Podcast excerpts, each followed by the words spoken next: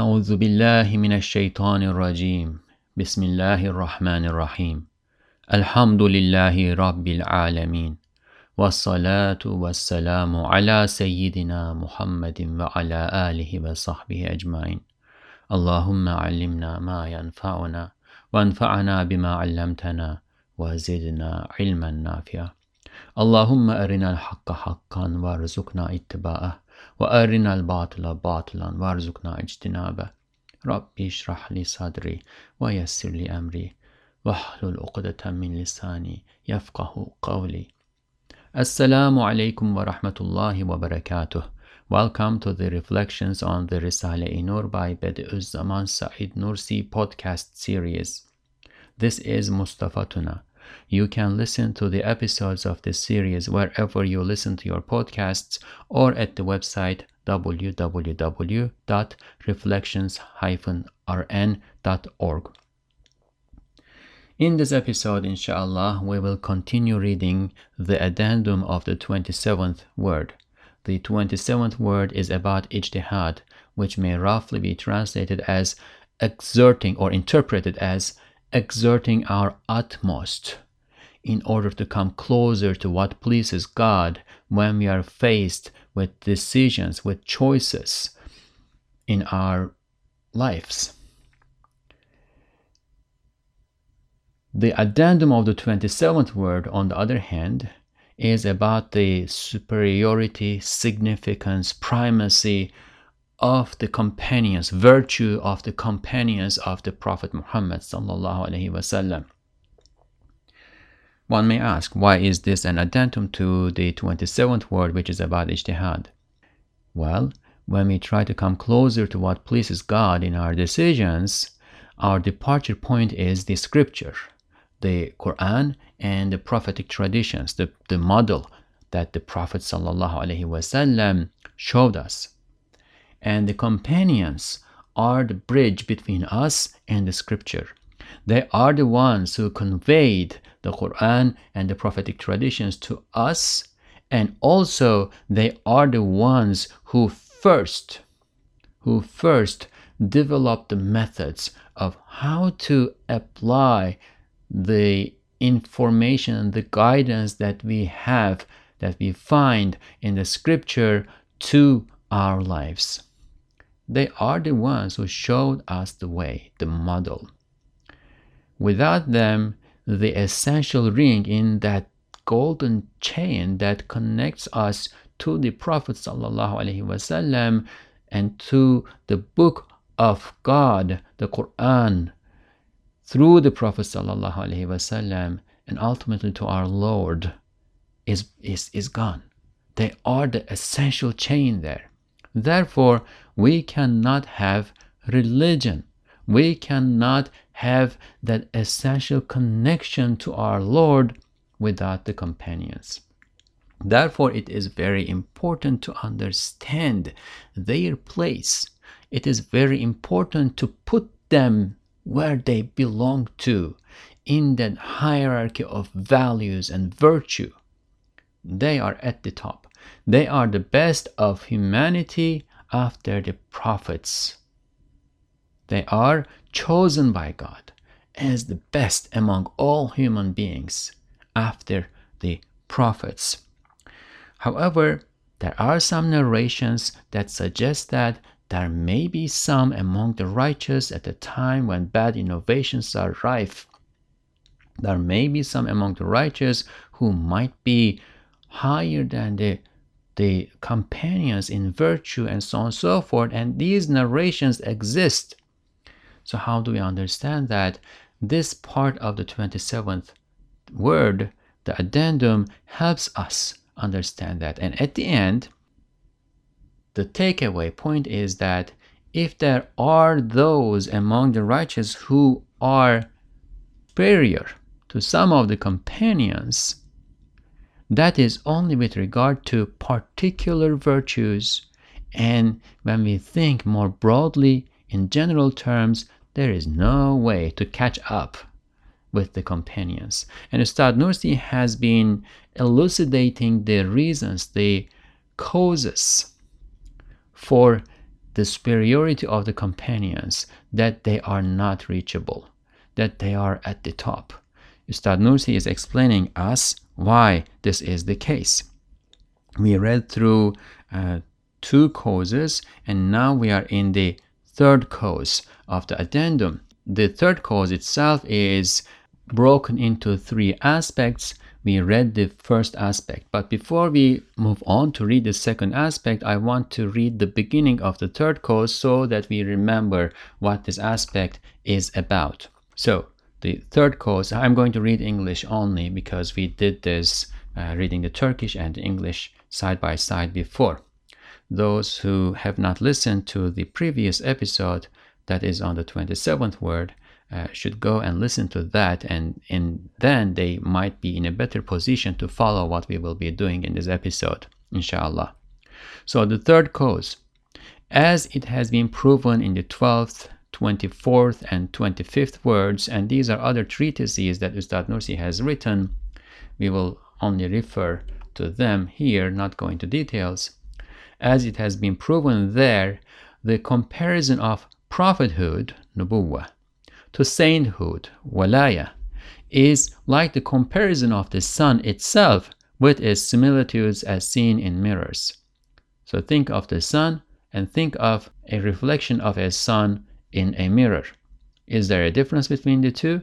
Of course there is. So the difference between nubuwwah, prophethood, and wilaya, sainthood, is like that.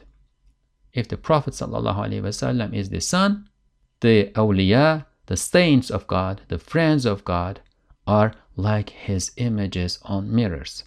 So, however much higher the circle of prophethood is in comparison to the circle of sainthood, it entails that the companions, who are the servants of the circle of prophethood and the stars of that sun, will exceed the righteous in the circle of sainthood to that extent. The companions are next to the Prophet ﷺ as his servants, as his helpers, as his companions. They are not prophets, but they are sitting next to him. They have been elevated to that station because they are next to him. He owns the station. He owns that palace where the station is, but they are servants of that palace, and we are down here. Therefore, we cannot reach them. So much so that even if a saint attains to prophetic inheritorship and veracity, this is veracity nubuwwah, even if a saint attains to the, inherits what the Prophet ﷺ had, in the spiritual realm, we are not talking only about the prophetic traditions and the Prophet's external sunnah here, but we are also talking about the spiritual realm. Even if a saint attains to prophetic inheritorship and veracity, siddiqiyya, the station of siddiqiyya, which is the rank of Abu Bakr radiallahu anhu and others, but he is the top, he is the one who represents that rank, which is the rank of sainthood among the companions. So prophetic inheritorship and veracity is the equivalent of the rank of sainthood among companions.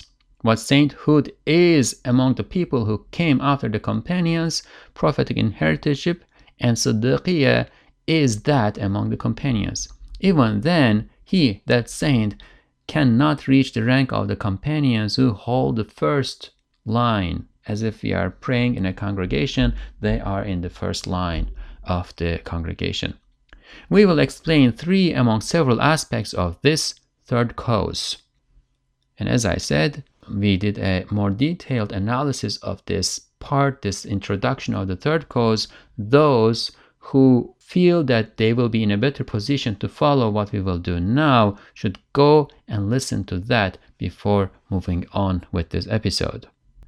In the first aspect of the third cause, we mentioned that those who come after the companions cannot reach to the rank and capacity of the companions with regard to their ability to do ijtihad. In the second aspect, which we will read today, inshallah, we will talk about their closeness to God. So, Bismillah. İkinci vecih, second aspect. Sahabelerin kurbiyeti ilahiye noktasındaki makamlarına velayet ayağıyla yetişilmez. The rank of the companions with regard to their closeness to God, kurbiyeti ilahiye, closeness to the divine or divine closeness, that cannot be reached with the steps of sainthood. The sainthood is usually by following a path. You journey on a path and you take steps to journey on that path. Ustad Nursi is saying that the rank that the companions have attained with regard to their closeness to God, no matter how fast you walk, you journey on that path, no matter how big your steps are on that path, doesn't matter. One cannot reach to their rank with regard to their closeness to God with the steps of sainthood. Why? Çünkü Cenab-ı Hak bize akreptir ve her şeyden daha ziyade yakındır. Biz ise ondan nihayetsiz uzağız. Because the sublime real, Almighty God, God is the closest to us. Here the word that is used is akrab, which is the superlative of the word close, closest, right? But Ustad Nursi is going to take that superlative form and he will make it into a noun as akrabiyya, akrabiyet. So it is difficult to translate. We should try to not get hung up on the word itself, but try to understand the meaning. Because the sublime real, Cenab-ı Hak, God, is the closest to us, akrab, and he is nearer than anything else. We, on the other hand, are infinitely far from him. So God is akrab, the closest to us. Of course, he is, as he says in the Quran, he is closer to us from our jugular vein, and this is for everybody. He sees us at all times. He knows even the subtlest thoughts that come to our hearts. He knows how we feel. He knows where we are. He knows what we think. He knows us better than us. I might have some sickness in my body right now, but I happen to feel healthy, but he knows if that sickness is there. I don't know what I dreamt last night. I don't remember. But he knows. I don't know what will happen to me in 2 hours, but he knows. I don't know where I am destined to, but he knows. I don't know what my rizq is in the coming 3 days. I don't know what I'm going to eat. I don't know if I will eat, but he knows. He knows everything about me better than I do. He is closer to me. I don't have any power in my body, but he is the one who subjugates this body to me. He is closer to me than I am. He is the closest. He is akrab with the superlative form of the word. Onun kurbiyetini kazanmak iki suretle olur. The attainment of closeness to him happens in 2 ways. So he is the closest to us, but I am far from him. He can reach me whenever he wants. But how about if I try to reach him? Can I reach God? Yes, I can raise my hands and pray, but my prayer needs to rise to the first heaven, then the second heaven, then the third heaven, then the fourth heaven, then the fifth heaven, then the sixth heaven, then the seventh heaven, and keep on and then reach God. And of course, God is free from space. He is above and beyond time and space. No designation of space, no special designation is intended about God here. This is about me, where I stand, where my prayer needs to rise, because that is where God has designated as the destination of my prayer, if it reaches the destination. If there is any designation here, it is the designation of the submission point for my prayer and worship. Based on a hadith of the Prophet ﷺ, when I worship God, let's say when I perform a prayer, my worship is elevated to the first heaven, and there's an angel that protects that heaven. And if my worship does not meet a certain criterion, let's say if I have ostentation in my heart as I'm doing my worship, which is actually above the first sky, that angel tells the other angels who brought my worship there, take this back, throw it on his face. My worship, my prayer does not rise beyond the first, above the first heaven. If I pass the first heaven, it comes to the second heaven, and there is another angel that guards there. Let's say if I have envy in my heart, I'm mixing this order. If I have envy in my heart, and the angel of the second heaven is the one who guards the heavens against envy, human envy, he says, take this back, throw it on his face. Then the third heaven, there's an angel that guards there, the fourth heaven, the fifth, sixth, seventh. Only then my act of worship rises to God, and even then, it is up to God whether to accept it or not. So I'm so far. How do I get close? How can I cross all those curtains and barriers and impediments and ranks and come closer? How do I journey to God? I am infinitely far from Him, and I need to draw close to Him, even though He is closer to me than anything else. He is the closest to me. So the attainment of closeness to Him happens in two ways. There are two ways to attain closeness to Him. Birisi akrebiyetin kışafiyladır ki nübüvvetteki kurbiyet ona bakar ve nübüvvet veraseti ve sohbeti cihetiyle sahabeler o sırra mazhardırlar. The first one, this is through the unfolding of divine immediacy. And we are using the word immediacy here to render the noun form of the superlative of the word close, qarib, in English. It's very difficult to translate, so closestness. You could say closestness, but it sounds somewhat clumsy. So we will say immediacy, akrabiyat, divine immediacy, that God is closest to us. That's what we are referring to. Through the unfolding of divine immediacy, that God is the closest to us, that is the first way to attain closeness to God. But how does that unfold? It is God's choice. It is God who unfolds it for us, if He wills. The closeness in prophethood relates to this, relates to the unfolding of divine immediacy. The closeness of prophets to God relates to the unfolding of divine immediacy. And the companions are the locus of appearance of this secret. The secret that God's immediacy unfolds. The companions received that.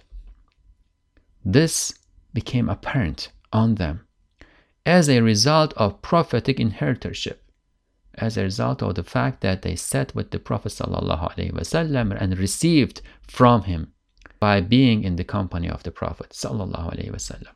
So this is something special. This is something that can happen only and only under a certain circumstance, which is being in the presence of the Prophet ﷺ, who is the gate of the unfolding of divine immediacy. It is through him that divine immediacy unfolds and becomes manifest, becomes apparent on a person, if that person is ready to receive that unfolding, which necessitates faith. So that's the definition of a companion, a human being who was in the presence of the Prophet ﷺ as a believer. That is the first way. And now we need to ask, can we do it?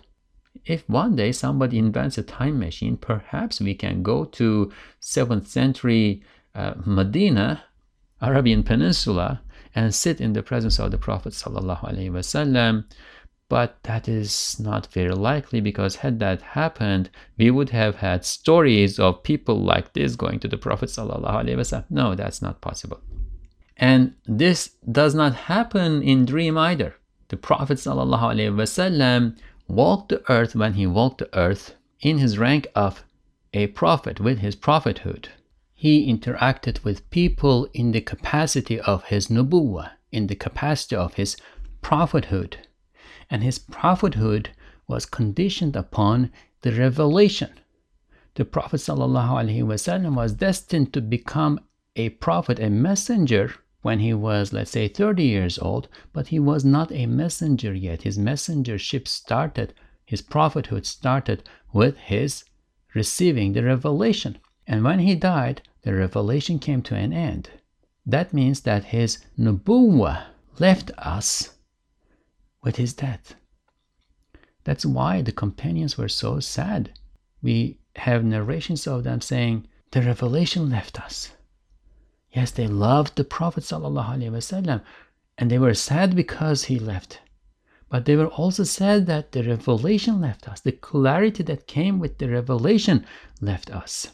The metaphysical personality of the Prophet ﷺ has nubuwwah and wilaya. Or wilaya is a shadow, a reflection of his wilaya. All sainthood is a reflection of his sainthood. And that remains. What is left for us to partake from his metaphysical personality, from his luminous reality, is his continuing wilaya, his continuing sainthood. And there are those who interact with him in that station. Those who see him in their dreams, those who see him in a wake state, those who talk with him, those who receive from him.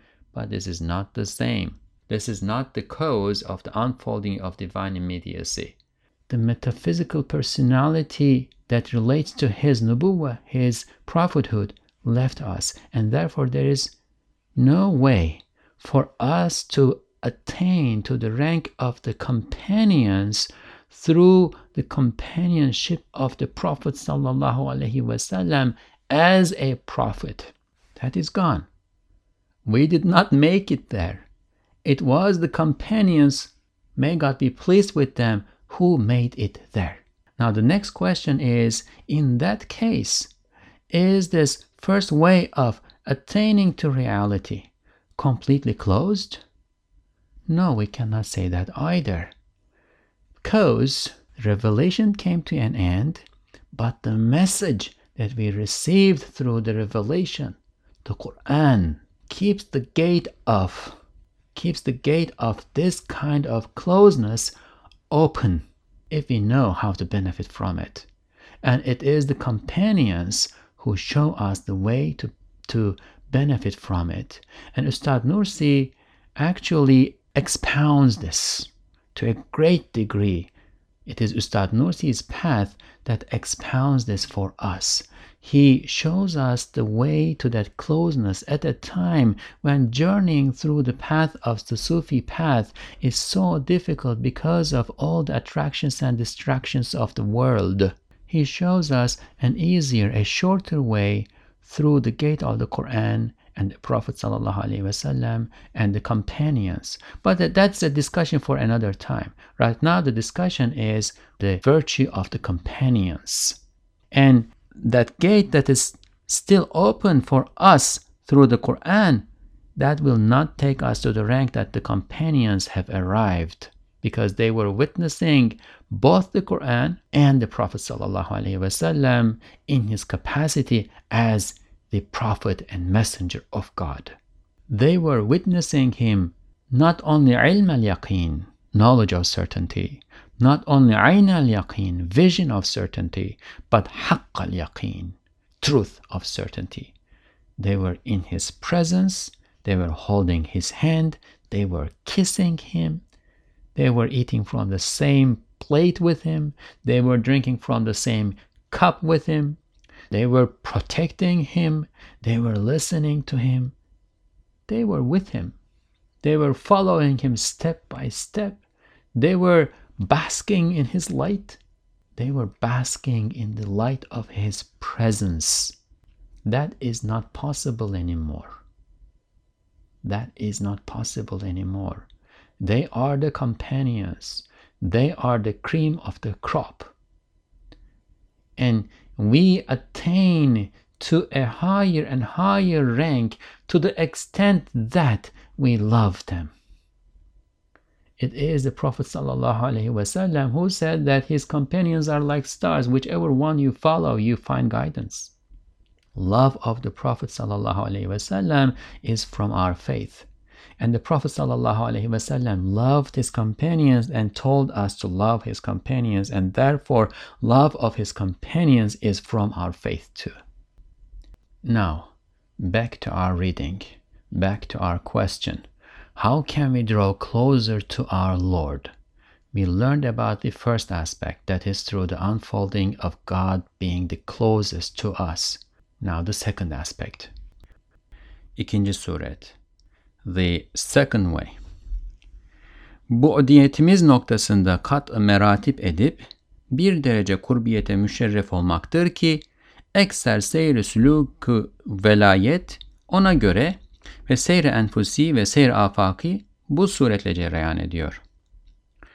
So this is to be honored with closeness to some extent after traversing various stations that emerge from our distance.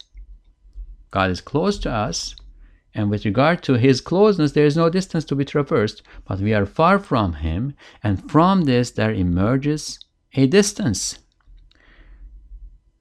We draw close to him by traversing the various stations that emerge from our distance. Most spiritual journeys of sainthood, and the inner and outer, anfusi and afaqi are the words here, journeys that they take place in this way are from this sort. Most spiritual journeys of sainthood, so think about the Sufi orders, tariqas. You go to a sheikh and the sheikh gives you a certain litany and gives you advice. And you follow the advice, you follow the litany, you do it on a regular basis, and over time you discipline your soul, you discipline your heart, you purify your heart, and things start to unveil before you. You start to cross those stations. And you keep drawing closer and closer to God. And that is an endless journey. There is no end to it because we are infinitely far from God. But the closer you draw, the more unfolds, the more unveils for you, and the more you are raised in your station. So this is the second way. İşte birinci suret sırf vehbidir, kesbi değil. İncizaptır, cezbi rahmanidir ve mahbubiyettir. So the first way is purely given. Wahbi is the word. It is not acquired by effort. It is gravitation. Like imagine if you fall from an airplane at 10,000 feet, you don't fall by effort. You're just falling. The earth is just pulling you. It is gravitation. It is not by effort. The gravity of the merciful one. So you draw close to God in the first one. You draw close to God through the gravity of the merciful one. And it is belovedness, mahbubiyah, belovedness. That is, God loves you and he pulls you close to him. Now, in the way that it happened with the companions, this can only happen under the circumstance that the companions had by sitting in the presence of the Prophet ﷺ. However, that does not mean that that way is completely closed. If God wills, he can still give it to you. It will be given by him. You can never reach the rank that the companions reached. It can never happen to you at the speed by covering the distance that it happened to the companions, but it can still happen. Diğeri kesbidir, uzundur, gölgelidir. The other, the second way, happens through acquisition by effort. It is long and it is shadowy.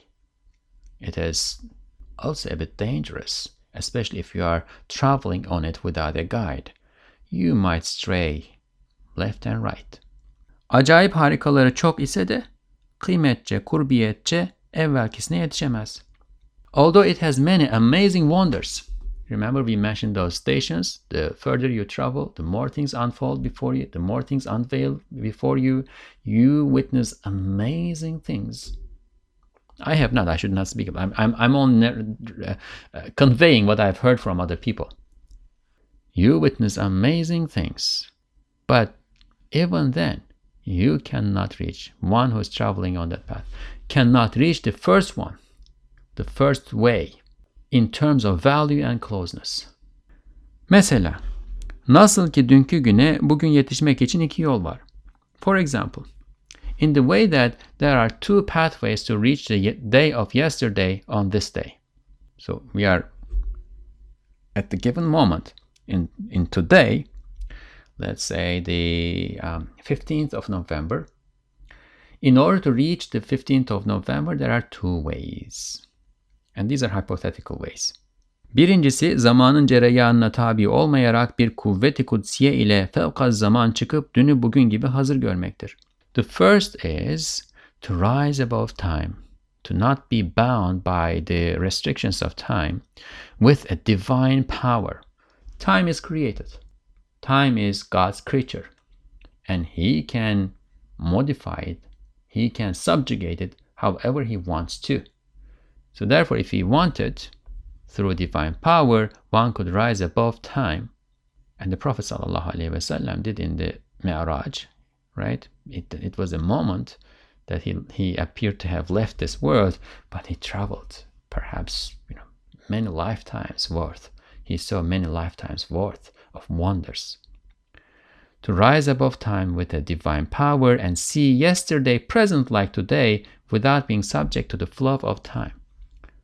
Rise above time, see yesterday, present, like today, without being subject to the flow of time. And from that point, you can watch, you can see yesterday as much as you want. Because the notion of time is lifted. İkincisi, bir sene kat'a mesafe edip, dönüp dolaşıp düne gelmektir. Fakat yine dünü elde tutamıyor. Onu bırakıp gidiyor. The second is to travel a year's distance. Go around that year and arrive at yesterday. So you can imagine this both ways. You can imagine this as time warping and you reaching yesterday, or a year from now passing and arriving November 15th in the following year. Either is possible. So you go around that year and arrive at yesterday, but even then, one cannot keep that day in hand. It would depart him and move on, because we are still subject to the restrictions of time. Time is still flowing. We did not rise above time. Even if we reach that point in time, it will keep moving and we will lose it. Öyle de, zahirden hakikate geçmek iki suretledir. In the same way, arriving at reality from appearance happens in two ways. Arriving at reality from appearance. What does this mean? Appearance is what we see around. I see a bush, and the bush has a material aspect to it, an aspect that relates to this world. It has cells, it has molecules, it is a living organism, which means that the cells, the molecules in it are interacting in certain ways, that it is growing, it has the capacity to reproduce itself, it needs nutrition, it is subject to certain restrictions because of that, it needs light, it needs certain temperature, and everything that you can find, let's say, in a biology book. But that is not the true reality of this bush. The bush has two aspects. One is what relates to itself, the meanings that emerge, the notions, the information that emerges from its aspect that looks to itself. And then there is an indicative aspect. There is an aspect of the bush that relates the bush to something larger, that relates the bush to its creator. The bush is a manifestation of its creator, the beauty of its creator, the name of its creator as the provider, the name of its creator as the sustainer, the name of its creator as the fashioner who has fashioned this beautiful bush in the way it is, and so on and so forth. Once we reach that reality carries us closer to our Lord, because now we are learning to gain information from the science that our Lord has placed in this earth, in this cosmos, in order to know about Him. We are drawing closer to His knowledge.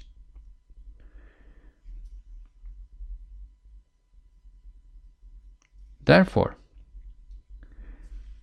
moving from the apparent reality that we are restricted to in this world to the higher reality that relates to our Lord, and to more luminous, finer things that bring us closer to our Lord, like the realm of the spirits, like the angelic realm.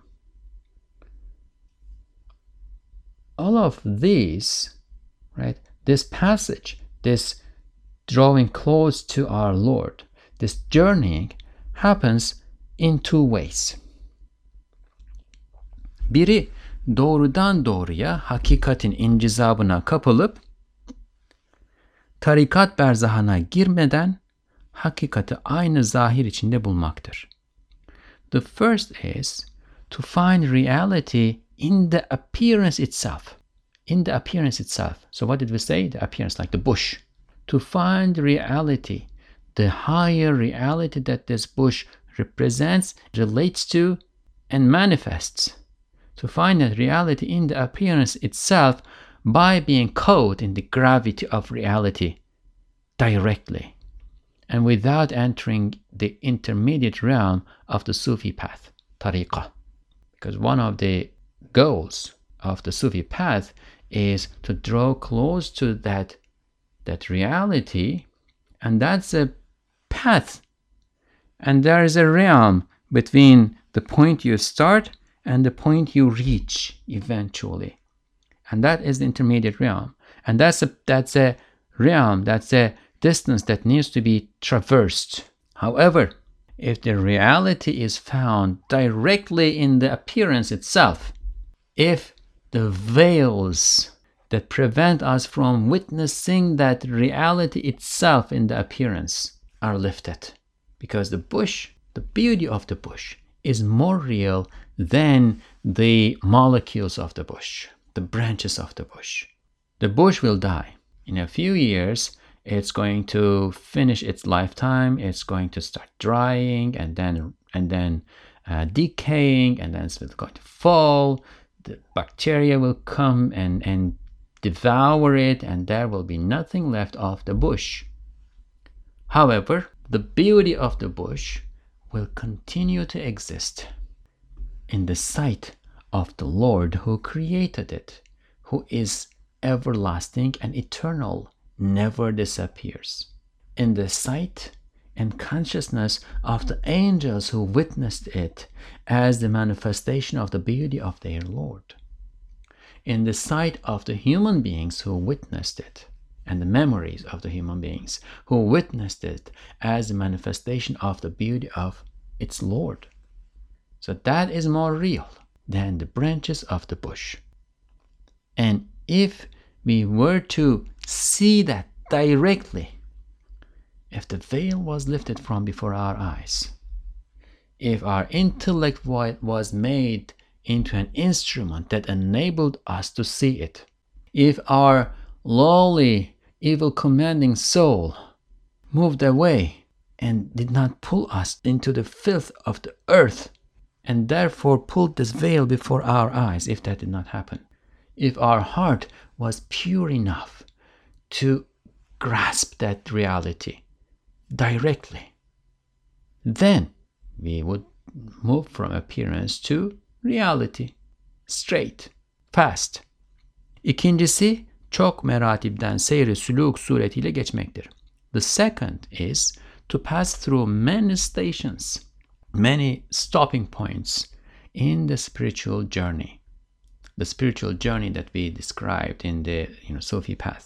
Ehli velayet çendan fenai nefse muvafak olurlar, nefs-i emmareyi öldürürler, yine sahabeye yetişemiyorlar. So in the second way, one passes through many stations in the spiritual journey by disciplining the lower soul, disciplining the evil commanding soul, and also debilitating it, truncating it, ultimately killing it. It is true that the people of sainthood succeed in annihilating the lower soul. They kill the evil commanding soul. But they still cannot reach the companions. Çünkü sahabelerin nefisleri tezkiye ve tathir edildiğinden, nefsin mahiyetindeki cihazat-ı kesire ile ubudiyetin envaına ve şükür ve hamdin aksamına daha ziyade mazhardırlar.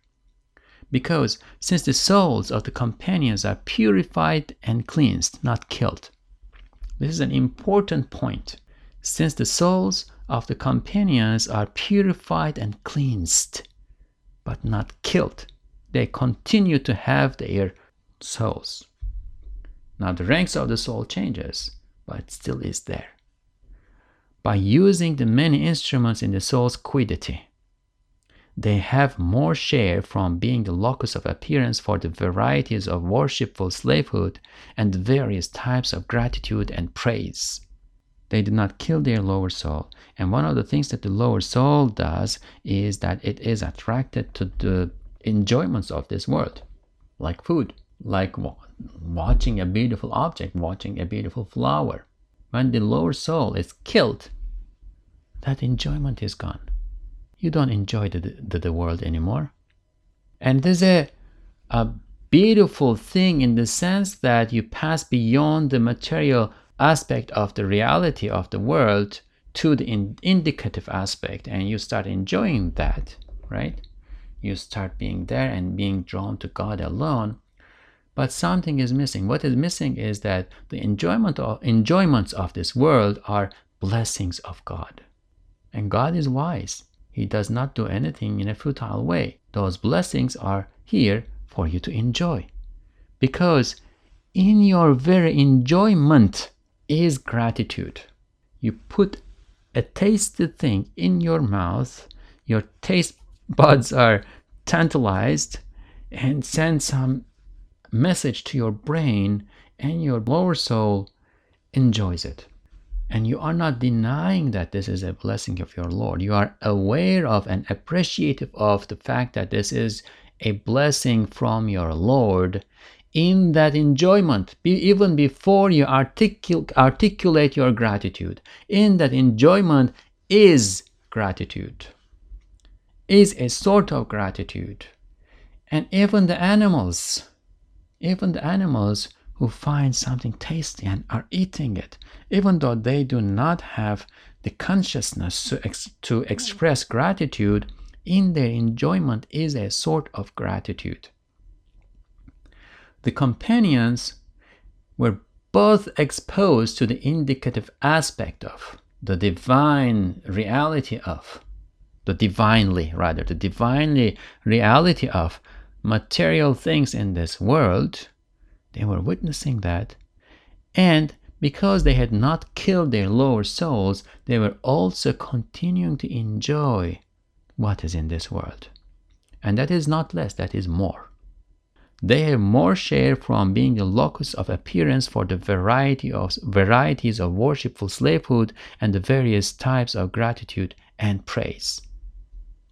If that material enjoyment was something filthy and lowly and bad, with no benefit and futile and only belonging to the world as the opposite of a divine realm, then it would not be in the paradise. We do not have a dual conception of reality in which there is a higher realm where everything is sacrosanct and peaceful and pure, and so on and so forth, and a lowly realm where everything is filthy and lowly, and they do not mix at all. That is not our conception. We believe that reality is beautiful, and that reality includes the very bush that I am looking at through the window. That beautiful reality includes my taste buds and the beautiful grape that I eat. The taste, the delicious grape that I eat. The Prophet ﷺ loved some dishes. He loved shoulder of a lamb, for instance. If there was such filth, and it was absolutely lowly and not worthy of attention, he would not have done that. No, he loved lamb shoulder, and he ate it with gratitude. With gratitude, with respect, with economy, in all the good ways that one can eat the lamb shoulder, with cleanliness. Right? The companions did not kill their lower souls. And some of the awliya, some of the saints, do not kill their lower souls either. Ustad Nursi relates somewhere else about Abdul Qadir Jilani, in which Abdul Qadir Jilani is sitting and eating fried chicken. And he has murids, he has disciples, and some of them are going through the disciplining of their souls, and in part of this is to just close oneself up in a cell and eat nothing but dry bread, and remain there for days and days, dry bread and water and worship. So the mother of one of these disciples comes to visit her son, and she sees that the son is locked up in this cell, eating nothing but dry bread and emaciated, and her heart moves, and she goes to Abdul Qadir Jilani and says, "Oh Sheikh, what do I see? My son is locked up in that cell eating nothing but dry bread, and you are eating fried chicken here." Now, Abdul Qadir Jilani himself went through that stage. Abdul Qadir Jilani disciplined his soul. He purified his soul. And now he is eating the chicken in order to express the gratitude, in order to partake in the blessings of his Lord. He is not attacking the chicken to devour the world. He turns to the chicken and says, "Qum bi idhnillah." Get up with God's permission. And the fried chicken, gets up and starts walking. And he says, when your son comes to this point, he may also eat the fried chicken. So the part that I want to draw our attention in this story is that Abdul Qadir Jilani was eating the fried chicken, but he was not eating it in a forgetful way. That is what the companions did. The companions, may God be pleased with all of them, disciplined their souls, purified their souls under the disciplining, under the training, under the watchful eye of the Prophet ﷺ, through his overpowering, through his affluence, through his blessing. And they continued to enjoy. And therefore, they have more share from being the locus of appearance for the varieties of worshipful slavehood and the various types of gratitude and praise. Fenai nefisten sonra ubudiyeti evliya besatet peyda eder. On the other hand, when we look at the saints, following the annihilation of the soul, when they kill the soul, the worshipful slavehood of the saints becomes monolithic, routine. Because also there is there isn't as much testing and trial. If you need to perform your prayer, and your nafs is pulling you in the other direction, and says, yeah, wait a little bit more, there is still time, you can pray later, or you are really tired, and God does not oppress his slaves, you are so tired, just lie down and rest, and when you get up you can pray, it's okay, you are going to make up for it. Or what will the people around you say? I know you need to perform the prayer, but look the situation that you are in. These people don't know what prayer is, and they are not going to appreciate that. You cannot pray here. Just wait, you are going to make up later. This is all the Satan and the lowly soul. They will keep telling you such things. The lowly soul will drag its feet. It will not want you to pray, right? But if you use your willpower, the human partial will that is given to you by God as a blessing, and you resist that whispering of the Satan and the stubbornness of the lowly soul, if you overpower your lowly soul and get up, take wudu, take ablution beautifully, and go and pray, despite that force, despite that pressure that's coming from inside and pulling you in the other direction, because you know your Lord, you respect your Lord, you know that He is worthy of worshiping, you know that this is His command, and you don't want to disobey Him. If you do this out of obedience to Him, if you disobey the Satan and your lowly soul and obey God, if you choose God over your lowly soul, of course there is a value in that. A value in that is different from the one for whom the performance of prayer had been made enjoyable. That's different from the performance of prayer of the one for whom prayer itself is delight, which is superior in terms of pleasing God. Now, the one for whom the prayer has been made a delight, the way it was made for the Prophet ﷺ, of course has traversed all those places where he had to struggle with the nafs and so on and so forth, so his rank is higher. Or if this person has enough gratitude for that delight, knows how to show gratitude for the delight, and therefore his worship is both worship and gratitude, then that's superior. But there's value in the worship of the person who is doing it by resisting himself, despite himself. So the worshipful slavehood or ubudiyya of the saints becomes monolithic and routine, following the annihilation of the soul. No testing anymore. And the testing itself is something that produces value. And perhaps even more importantly, remember, the most fundamental function, task, of a human being is to worship God, to worship our Lord. And worshiping necessitates knowing Him. The more we know God, the more we are in a position to realize the meaning of worshiping Him.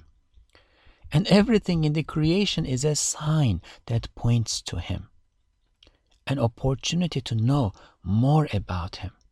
If in a hypothetical world, let's imagine, if in a hypothetical world my perception was limited to yellow flowers alone, and I saw nothing but yellow flowers, I would worship God as the creator of yellow flowers. But if my perception expanded and I became aware of all sorts of other colors and creatures, now I would be able to worship Him as the creator, sustainer, fashioner, provider, disposer of everything. Everything that entered into the circle of my perception. Thus, the more I see, the more I know. The more I know, the more oh, admiration, exaltation, and love I have for Him. And the senses God has given to us are our way of perceiving the signs that He has left in the creation. I see and therefore know about those signs. I hear and therefore know about those signs. I taste, I smell, I touch, and therefore I know about those signs.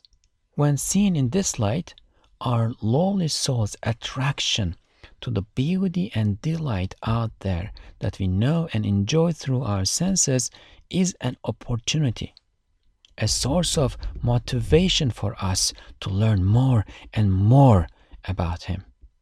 And then, to the extent that we recognize Him as our Lord, we limit what we partake of that world of beauty and delight to what He decrees to be permissible for us. We change our definition of beauty and delight, and we further exalt Him by following His law in our interaction with the world. Thus, to go back to where we started, the companions did not kill their lowly souls, that is, their desires for the world, but they disciplined their desires. They purified them. They purified them to enjoy what is pure and permissible. They disciplined and purified their desires to moderation, at which point they could sample the beauties and delights of this world the way a bee samples. Like, think of a bee flying from flower to flower. The way a bee samples flowers and takes away what is beautiful and useful from each flower, takes away the pollen and makes honey with it. The companions sampled the world's delights and beauties as opportunities of worship, contemplation, gratitude, and obedience. When it was due, they abstained from them too, even as they desired, for the sake of God, preferring God over the desires of their lower, lowly souls, and what the Satan tries to attract them to. They preferred God over those desires, and they acknowledged that whatever beauty and delight is in this world is but a sample of the real and permanent blessings that God has in store for them and for us in the hereafter. Therefore, their contemplation, which is a form of worship, their gratitude, which is a form of worship, their praise, which is a form of worship, their abstention, which is a form of worship, were all more varied, related to a much broader range of spectrum of blessings in this world, and therefore it was more colorful, more varied, more universal.